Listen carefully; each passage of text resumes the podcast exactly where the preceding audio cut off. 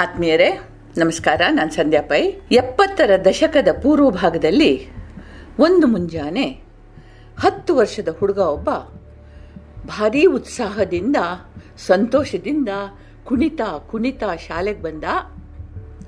ಕಾರಣ ಏನಪ್ಪ ಅಂತಂದ್ರೆ, ಮುಂಚಿನ ದಿನ, ಮುನ್ನಾ ದಿನ ಶಾಲೆಯಿಂದ ವಾಪಸ್ಸು ಮನೆಗೆ ಹೋಗುವ ಹಾದಿಯಲ್ಲಿ ಅವನೊಂದು ಬೆಕ್ಕು ಕಂಡಿದ್ದ. ಬೆಕ್ಕು ಕಾಣೋದ್ರಲ್ಲಿ ಏನು ವಿಶೇಷ ಅಂದ್ಕೊಳ್ಬೇಡಿ. ಅಂತಿಂಥ ಬೆಕ್ಕಲ್ಲ, ಎರಡು ಬಾಲಗಳಿದ್ದ ಬೆಕ್ಕದು. ಇವನು ಹಾಗಂತ ತನ್ನ ಸಹಪಾಠಿಗಳಿಗೆ ಹೇಳ್ದ ಎಲ್ಲರೂ ತಮಾಷೆ ಮಾಡಿ ನಕ್ಕರು ನೀನು ತಪ್ಪು ತಿಳಿದಿದೆಯಾ ಅಂಥದ್ದೊಂದು ಇಲ್ಲಿ ತನಕ. ಯಾರೂ ಕಂಡದ್ದೇ ಇಲ್ಲ. ಎರಡು ಬಾಲದ ಬೆಕ್ಕು ಅಂದ್ರೆ ಏನು? ಅಂತೆಲ್ಲ ನಕ್ಕರು ಇವನು ಹಿಡಿದು ಪಟ್ಟು ಬಿಡಲಿಲ್ಲ. ತಾನು ಸ್ಪಷ್ಟ ನೋಡಿದ್ದೀನಿ ಅದಕ್ಕೆ ಎರಡು ಬಾಲ ಇದ್ದೇ ಇತ್ತು ಅಂತ ಹೇಳಿ ಹೇಳ್ದ. ಅದು ತನ್ನೆದುರಿಗೆ, ರಸ್ತೆ ಈ ಬದಿಯಿಂದ ಆ ಬದಿಗೆ ಹೋಗುವಾಗ ಅದು ಒಂದು ಕ್ಷಣ ನಿಂತಿತ್ತು, ಅದರ ಬಾಲ ಕವಲಾಗಿ ಎರಡು ಬಾಲ ಬಂದದ್ದನ್ನು ನೋಡಿದ್ದೀನಿ ಅಂತ ಹಠ ಹಿಡಿದ, ವಾದ ಮಾಡಿದ.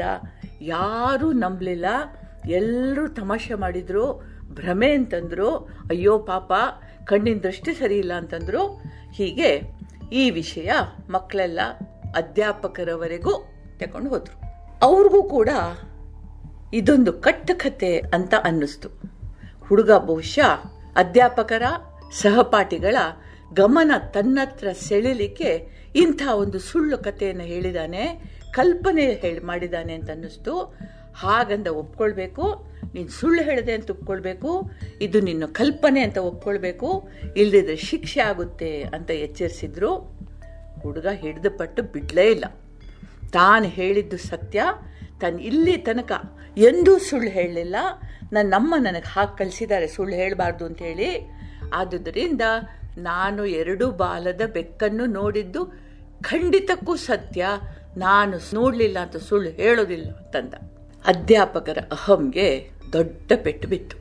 ಅಂದರೆ ತಾವು ಒಪ್ಕೊಂತ ಹೇಳಿದ್ರು ಇವನು ಒಪ್ಕೊಳ್ಳೋದಿಲ್ಲ ಅಲ್ಲ?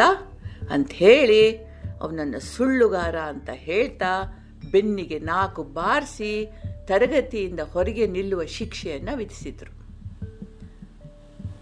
ಹುಡುಗನ ಕಣ್ಣಲ್ಲಿ ನೀರು ಹರಿತು. ತನ್ನ ಸಹಪಾಠಿಗಳು, ತನ್ನ ಮಿತ್ರರು, ಅಧ್ಯಾಪಕರು, ಕಡೆಗೆ ಊರ ಮಂದಿ ಪೂರ್ತಿ ತನ್ನನ್ನು ಸುಳ್ಳುಗಾರ ಅಂತ ಹಾಸ್ಯ ಮಾಡೋದನ್ನು ನೋಡಿ ಅವನಿಗೆ ತುಂಬ ನೋವಾಯಿತು.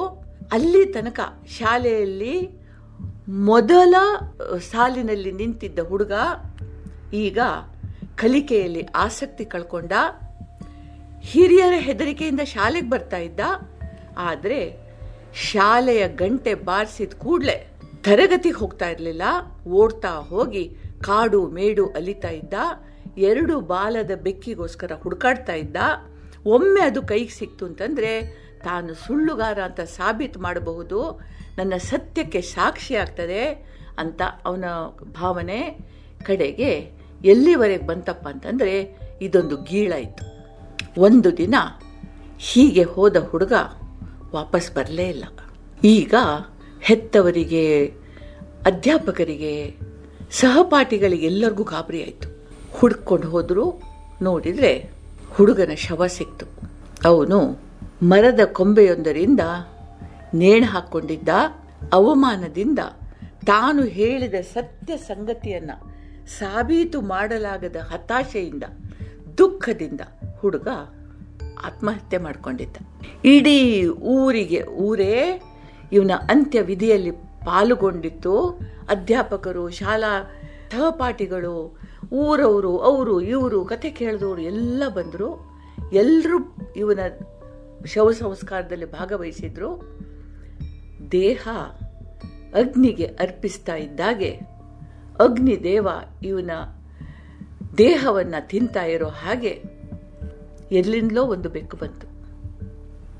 ನೋಡಿದರೆ ಎರಡು ಬಾಲದ ಬೆಕ್ಕೊಂದು ಇವನ ಚಿತೆ ಮುಂದೆ ಕೂತ್ಕೊಂಡು ಚಿತೆಯನ್ನೇ ತದೇಕ ಚಿತ್ತದಿಂದ ನೋಡ್ತಾ ಇತ್ತು. ಇದೊಂದು ಬಹಳ ಚಂದದ ಕತೆ. ಯಾಕೆಂತಂದರೆ ನಮಗೆಲ್ರಿಗೂ, ಬಹುತೇಕ ಮಂದಿಗೆ ಬದುಕಿನಲ್ಲಿ ಅದ್ಭುತ ಅನ್ನಬಹುದಾದ, ಅತೀಂದ್ರಿಯ ಅನ್ನಬಹುದಾದಂಥ ಅನುಭವಗಳಾಗುತ್ತೆ. ಇಂದಿನ ವೈಜ್ಞಾನಿಕ ದೃಷ್ಟಿಯಿಂದ ಇದು ಸಾಧ್ಯವೇ ಇಲ್ಲ ಅನ್ನಿಸಬಹುದಾದ ಅನುಭವಗಳಾಗ್ತವೆ.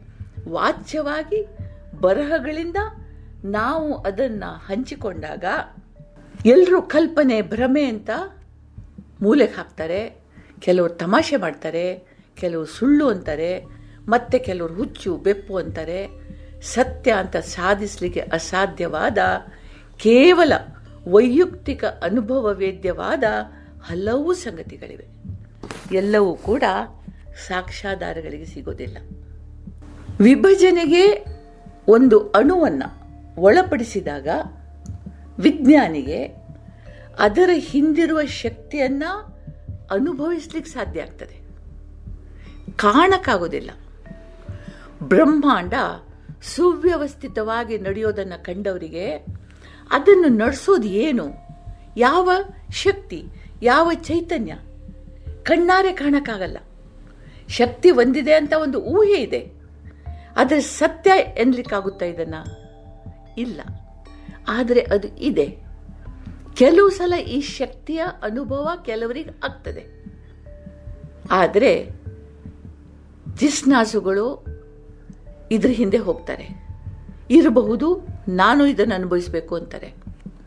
ಇನ್ನು ಕೆಲವರು ಹುಚ್ಚವನಿಗೆ, ಯಾರು ಹೇಳಿದಿಂಥದ್ದಿದೆ ಅಂತ ಹೇಳಿ ಜನರ ಗಮನ ಸೆಳೀಲಿಕ್ಕೆ, ಒಬ್ಬ ಪ್ರತಿಷ್ಠಿತ ವ್ಯಕ್ತಿ ಆಗಲಿಕ್ಕೆ ಈ ಸೋಗು ಹಾಕ್ಕೊಳ್ತಾನೆ ಅಂತಾರೆ. ಆದರೆ ಸಮಸ್ತ ಚರಾಚರ ವಸ್ತುಗಳಲ್ಲಿ ಇರುವ ಒಂದು ಮೂಲ ಚೈತನ್ಯವನ್ನು ಈ ಪಂಚಭೂತಾತ್ಮಕ ದೇಹದಿಂದ ಕಾಣೋ ಸಾಧ್ಯತೆ ಬಹಳ ಕಡಿಮೆ ಆದರೆ ಈ ಚೈತನ್ಯವೇ ವಿಶ್ವ ಚೈತನ್ಯವಾದಾಗ ಒಳಗಣ್ಣುಗಳಿಂದ ಇದನ್ನು ಕಾಣಲಿಕ್ಕೆ ಸಾಧ್ಯ ಇದೆ. ಬಹಳ ಜನ ನಮ್ಮೊಂದಿಗೆ ಇಂಥವರಿದ್ದಾರೆ.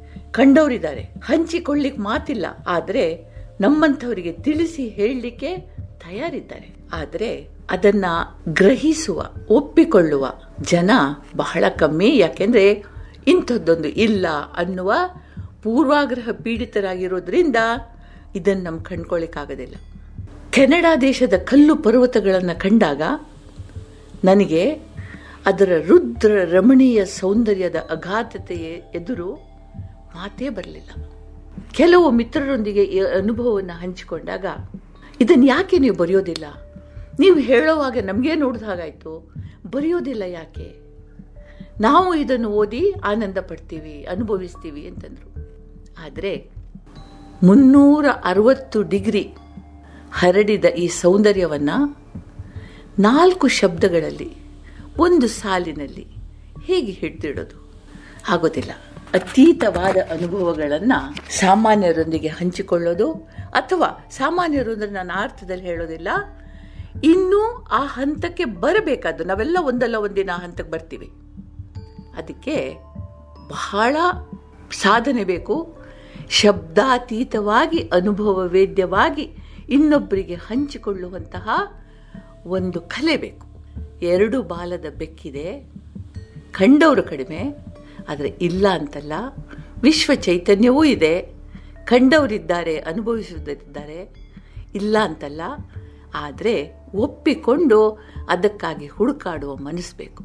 ನಮಗೆಲ್ರಿಗೂ ದೇವರು ಒಳ್ಳೇದು ಮಾಡಲಿ. ಜೈ ಹಿಂದ್.